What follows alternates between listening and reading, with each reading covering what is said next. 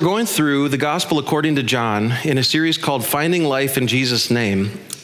And today, Jesus addresses uh, a big elephant in the room of his life, of his ministry. And maybe this is something, maybe this is something that you have wondered about as well in either considering the Christian faith or considering the person of Jesus or just kind of like hearing what people say and ta- how people talk about Christianity out in the world.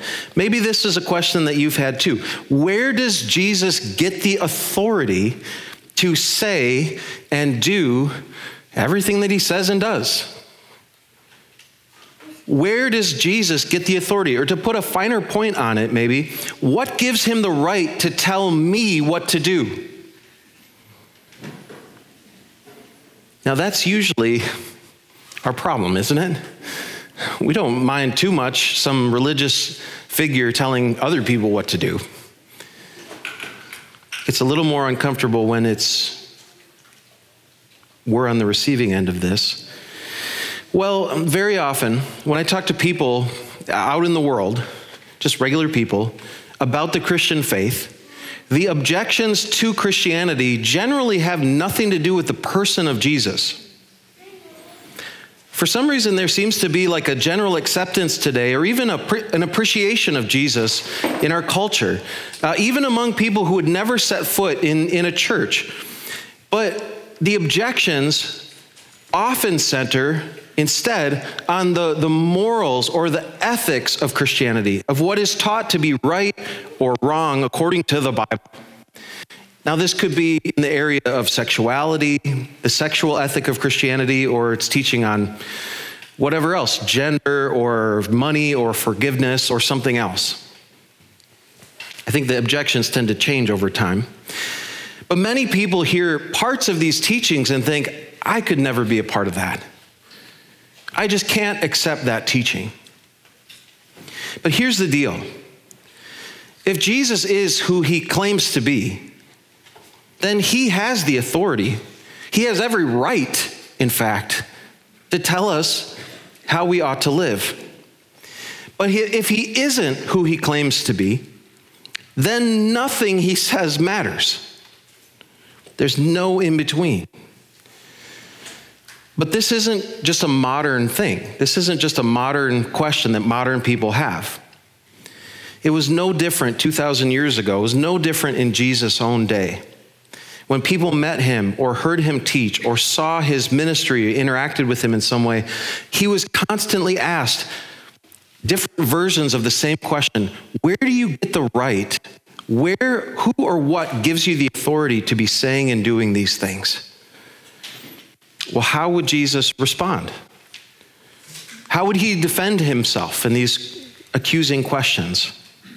Well, if you have a Bible or a Bible app, please take it and open it to John chapter 5. We're starting with verse 16. And I confess, this is a longer passage. It's all one response. And so I think we need to take the whole thing together.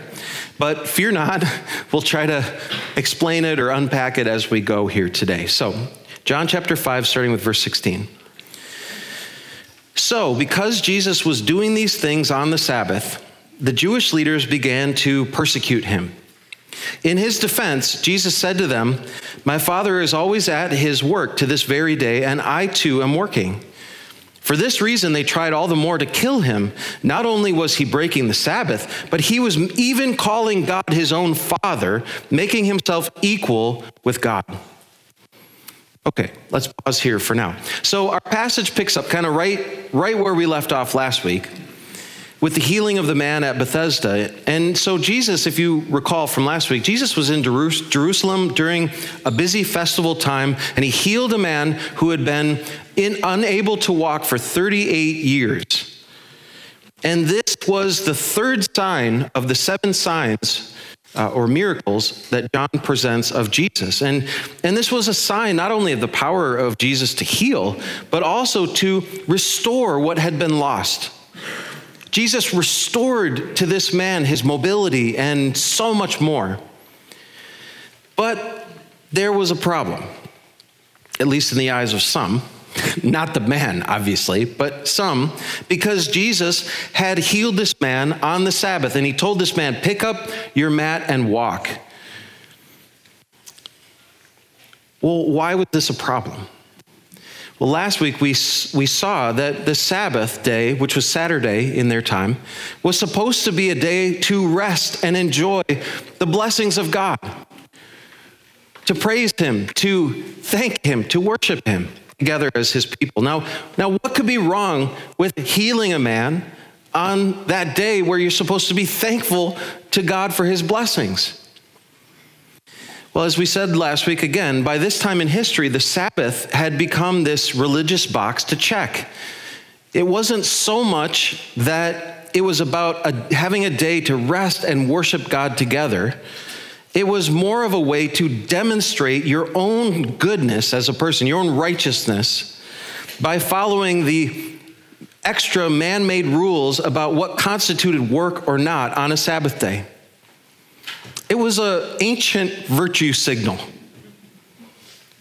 John says that the Jewish leaders began to persecute Jesus because he was doing these things on the Sabbath. Now, they might say something like, I could imagine, who or what gives you the authority to go against what we teach about the Sabbath? In his defense, Jesus gives an answer, but his answer only gets him in more trouble. Okay? He says, My father is always at work to this very day, and I too am working. Like, who are you to bother me for working on my day, the Sabbath day? Well, this really is significant because Jesus here is claiming that God the Father in heaven, the creator, the maker of the heavens and the earth, was his father. Now, in the Old Testament, and at certain times and places in the Hebrew scriptures, God might be referred to as the father of Israel, but no one before Jesus ever spoke or even envisioned God in this way, in the, in the uniqueness of the closeness of the relationship that Jesus says that he has always experienced with the Father in heaven. God as, as personal Father. This is really unique. And the proof that this is unique is the response of the Jewish leadership. They went from persecuting him to wanting to kill him, to put him to death. And it was because they rightly understood this claim was not just that he was breaking the Sabbath, but he was calling God his father. He was making himself equal to God. Now, if Jesus was telling the truth, and if, in fact, he is equal with God, then of course he would have every right to do whatever he saw fit on a Sabbath day, right? It's his day, it's his universe. Where did the original command to keep the Sabbath day holy come from? If Jesus is God, then he not only would have authority over the Jewish leaders' like interpretation of the Sabbath commands, but the Sabbath itself. He, as he says elsewhere, would be the Lord of the Sabbath.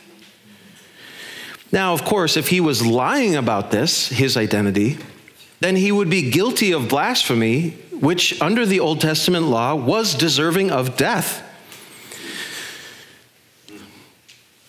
Will Jesus walk back this claim? as so many political leaders tend to do. I didn't, I didn't, I didn't mean that. What you want to kill me for? Well, let's see as we continue. Look at verse 19. Jesus gave them this answer Very truly, I tell you, the Son can do nothing by himself. He can do only what he sees his Father doing, because whatever the Father does, the Son also does. For the Father loves the Son and shows him all he does. Yes, and he will show him even greater works than these so that you will be amazed. For just as the Father raises the dead and gives them life, even so the Son gives life to whom he is pleased to give it. Moreover, the Father judges no one but has entrusted all judgment to the Son, that all may honor the Son just as they honor the Father. Whoever does not honor the Son does not honor the Father who sent him. Okay, time out, Jesus. Like, you're, what if you were one of his disciples? You were like, you're making things worse. you're, stop, please, while you're ahead. Now, to listen to what Jesus is saying here, this is really one of the clearest and I think most amazing Christological passages in the Bible. Christological meaning a teaching on the person and work of Christ. Now, Jesus here, it's almost like he pulls back the veil between heaven and earth, and he says, he, reveals this supremely unique relationship that he has with his Father. He says, Remember, very truly I tell you. Now, throughout John's gospel, that's like a highlighter saying this is what's about to come is really important. Amen, amen, literally. I tell you, this means Pay attention. The Son, I, the Son, Jesus is saying, can't do anything on my own. I only do what I see my Father doing. And then Jesus gives, almost like he's this lawyer on trial, laying out his defense. He gives a series of for or because statements. Why does Jesus only do what he sees his Father doing? Because, first, whatever the Father does, the Son also does. But why, Jesus? For, because, here's why. Second, the Father loves the Son and shows him all he does. Incredible. Incredible. The relationship, if this is true, what this means is that the relationship at the heart of the Godhead, of who God is, is one of love now, we could, contem- we could contemplate this for the rest of our lives, and that would be enough. Because that would mean that the ultimate reality underneath everything, the whole cosmos, is perfect, loving relationship. Yes, Jesus says. And he will show you, he will show him, the Son, greater works than these, so that you will be amazed. Just wait and see what my Father. Whoa, why, Jesus? For, because, third, just as the Father has authority over life and death and judgment, so the Son has been given the same authority in order that he might be honored too, just as the Father himself has been honored. Now it's the time for the Son to get some glory. Now, notice this isn't Jesus seeking his own glory. This is Jesus obediently responding to a loving Father who wants to lift up his Son. Whoa. So, what Jesus is saying here about himself is totally unique. No one ever has made a claim like this before or since. Every other major religion, if you study the world religions, every other religion in history had a prophet, a human prophet or two, or many prophets perhaps, who made claims about how we people might be able to gain God's blessing or favor or you know, good crops or a big family or whatever, whatever people wanted to have out of life, however they might find peace or find the life in this world. But only Jesus came claiming to be God Himself, claiming to be the one and only, the divine Son of the Father who was loved from before the creation of the world. And yet, He doesn't use this divine identity to His own advantage as I would. I would have abused that privilege all the time. But Jesus came, as he told Nicodemus, so that we might be born again. We might be born of the Spirit. Dead people would come to life and be healed and be restored and be set free as children of God, loved just like the Father loves the Son. He came, as Jesus told the woman at the well, as the Messiah, the chosen one, sent from heaven in order to provide living water that wells up to eternal life. He came, as he demonstrated with the official son and then the man at Bethesda, in order to heal and restore and provide freedom and life. Jesus doesn't walk back the claim of equality with God. He doubles down and says, This is absolutely my identity. This is absolutely who I am. This is the authority that I have. It's like Jesus is saying, You want to know what gives me the authority to heal this brother on Saturday? Because I'm the one and only Son of the Father. And He loves me. And He sent me to do stuff like this. But then, as now, when we are presented with the actual Christological claims of Jesus Himself, we have a choice. How do we respond? We see the consequences of this choice next in verse 24. Look back at that. Very truly, I tell you, highlight this whoever hears my word and believes him who sent me has eternal life and will not be judged, but has crossed over from death to life. Very truly, I tell you, a time is coming and has now come when the dead will hear the voice of the Son of God, and those who hear will live. For as the Father has life in himself, so he has granted the Son also to have life in himself. And he has given him authority to judge because he is the Son of Man. Do not be amazed at this, for a time is coming when all who hear, all who are in the, their graves will hear his voice and come out. Those who have done what is good will rise to live, and those who have done what is evil will rise to be condemned. By myself, I can do nothing. I judge only as I hear, and my judgment is just, for I seek not to please myself, but him who sent me. The theme of John's gospel is all about finding life in Jesus' name. And this is why he wrote these words. At the end of his gospel account, he tells us, This is why I wrote to you. And here, Jesus again is very clear. This is what we need to find today. Truly, I tell you, if you want to find real life, if you want to find eternal life, then whoever hears the word of Jesus and accepts it by faith has eternal life. Have, we have nothing to fear on the day of judgment. We've already crossed over from death into life. Now, this is what it means to be born again. You, you might be physically alive, but spiritually dead. But by faith in Jesus' name, you can be made alive wholly, spiritually. And in this, it's in this spiritual life that you will find the life that will sustain you even beyond physical death. Very truly, I tell you, again, this, this whole passage is full of this stuff. Pay attention to one more thing, okay? Jesus is saying a time is coming when this age will come to an end, and the dead will be raised and all of us will give an account of our lives to our Creator. And he says, This shouldn't be surprising.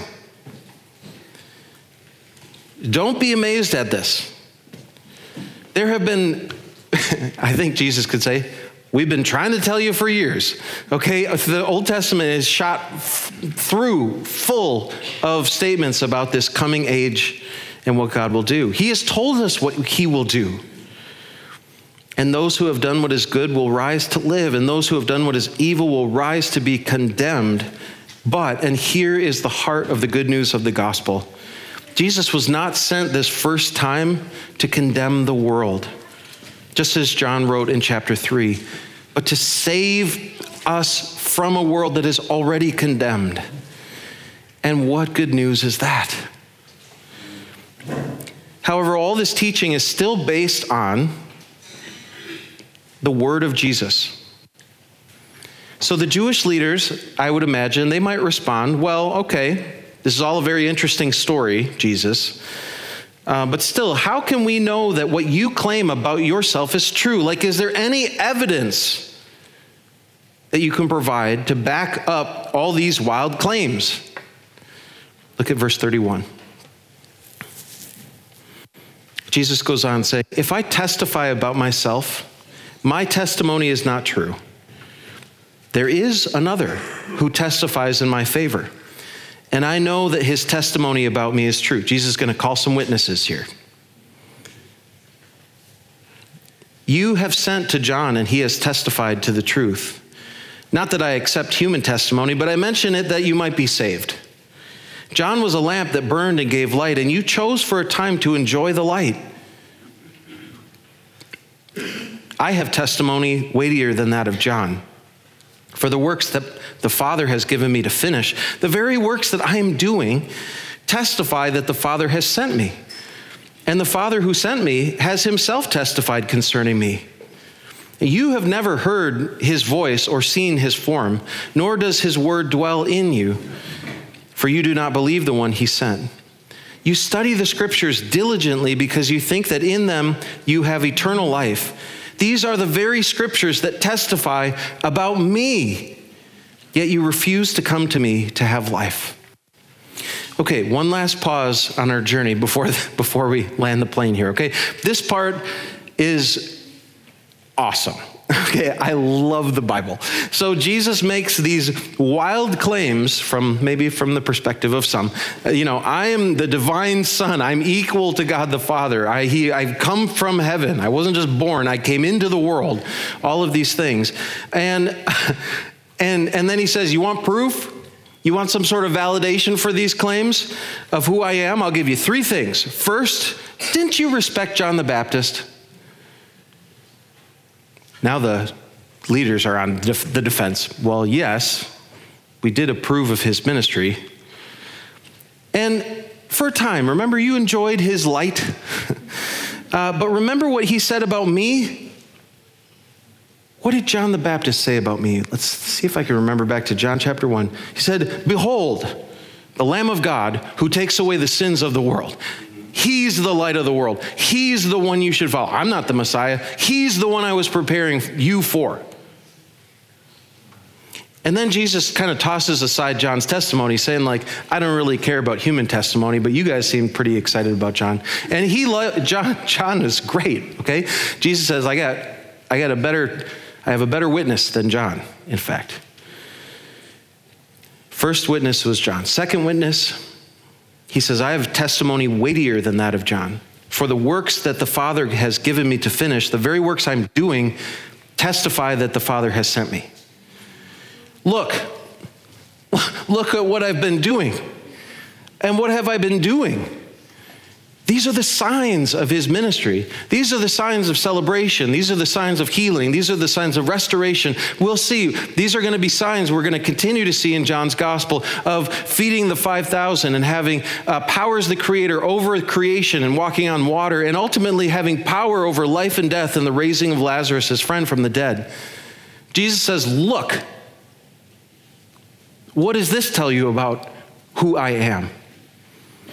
These are the works the Father, I'm, I'm doing them. How could I possibly be doing these things unless I had the Spirit of the living God within me? Finally, third, Jesus says, Aren't you supposed to be Bible experts? Aren't you supposed to be experts in the scriptures? I hope Jesus never tells me something like this. You study the scriptures because you think that they contain the path to eternal life. But those scriptures are about me. Another wild claim of Jesus. If it's not true, this is bonkers. But if it is true, the whole Old Testament, Jesus is saying, was about me. The whole record of what God had done throughout the generations was pointing forward in to our need for the coming of Jesus, pointing forward to what Jesus would accomplish, that God had promised he would accomplish, and pointing forward to this moment in human history when Jesus is doing what God promised he, his chosen one would do. Jesus wouldn't have to have have done this. He could have just walked away from this conversation, and yet he gives us this threefold testimony to validate his identity as the beloved Son of the Father. You don't know if you can believe me? Listen to John. Or listen to my Father and the works that I am doing in his name, or listen to the scriptures. But if you do not listen, if you do not believe, then you are still on the same sinking ship of this broken world, and your man made rules around the Sabbath will not save you. Jesus is the lifeboat, and it doesn't matter how religious or good you think you are, or other people think you are, if you fail to get on the lifeboat, you'll go down with the ship. Let's finish this with verse 41. I do not accept glory from human beings, but I know you. I know that you do not have the love of God in your hearts. Oof. I have come in my Father's name, and you do not accept me. But if someone else comes in his own name, you will accept him. Oh. How can you believe since you accept glory from one another, but do not seek the glory that comes from the only God? Oh. But do not think that I will accuse you before the Father. Your accuser is Moses, on whom your hopes are set. If you believed Moses, you would believe me, for he wrote about me. But since you do not believe what he wrote, how are you going to believe what I say? Oh, do you feel the emotional weight of this? How, so, how do we know that Jesus has the authority to say and do the things, maybe seemingly crazy things, or, or perhaps offensive things? That he says and does. How, how can we be sure? How can we know? Well, Jesus points to his unique relationship with God the Father in heaven, and then to his threefold testimony validating who he is. But in the end, what does this have to do with us today? Was this just a first century AD kind of religious squabble on the edge of the Roman Empire? Well, I believe this teaching confronts us in two ways today, even today. First, we too need to consider and come to a decision on who this Jesus is. Do we believe his claims to be the Son of God? Do we believe that he was sent in the world, into the world to be the Savior of all? This really is the most important question. But second, how we answer that question will have major implications as to what we do with the word or the teaching of Jesus. Whether we're talking about sexuality or gender or money or forgiveness or the Sabbath or anything else. Don't reject Christianity because of the ethical claims without deciding what you believe about Jesus first. Because if Jesus is who he claimed to be, then he has every right. He would have all the authority in heaven and on earth. He would be the Lord of all life, not just a part of this, not just of this part or that part. But if he's not who he claimed to be, then he would have no more authority than you or I. So, what about you? Who do you say that he is? Do you find him compelling? Do you find his arguments plausible? If so, then I would just encourage you to keep going. Keep going. Keep listening. Keep thinking about this until you too can answer for yourself. Is this Jesus really the Son of God? Is, is, is he the way to find real life, eternal life? If so, then let's follow him. Let's pray. Lord Jesus, we thank you for your patience. we thank you for, I guess, making a defense of yourself before people that were very skeptical, if not hostile toward you.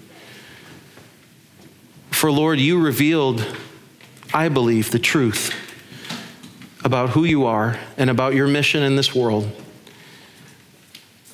And in, in a way, Lord, that is actually, I think, really, really helpful for us, whether we believe today or not yet believe. For Lord, you want us to know you. You say, I know you.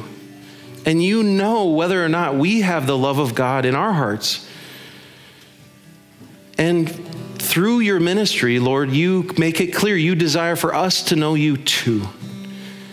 So, Father, for those of us who do not yet believe, I pray that you would open our hearts and minds to see you for who you truly are. For those of us, Lord, who do believe, and maybe wrestle with different aspects of your teaching or wrestle with the cost of following you, Lord, I pray that this, this question would again settle for us in our minds and our hearts that you are the Lord and you are the Savior, and therefore we can trust you and we can follow you. even in the areas of our life where we're not sure, or we're hesitant, we're scared. So, Lord, we ask that you would help us, minister to us even now by your Holy Spirit. We pray in your name, Jesus. Amen.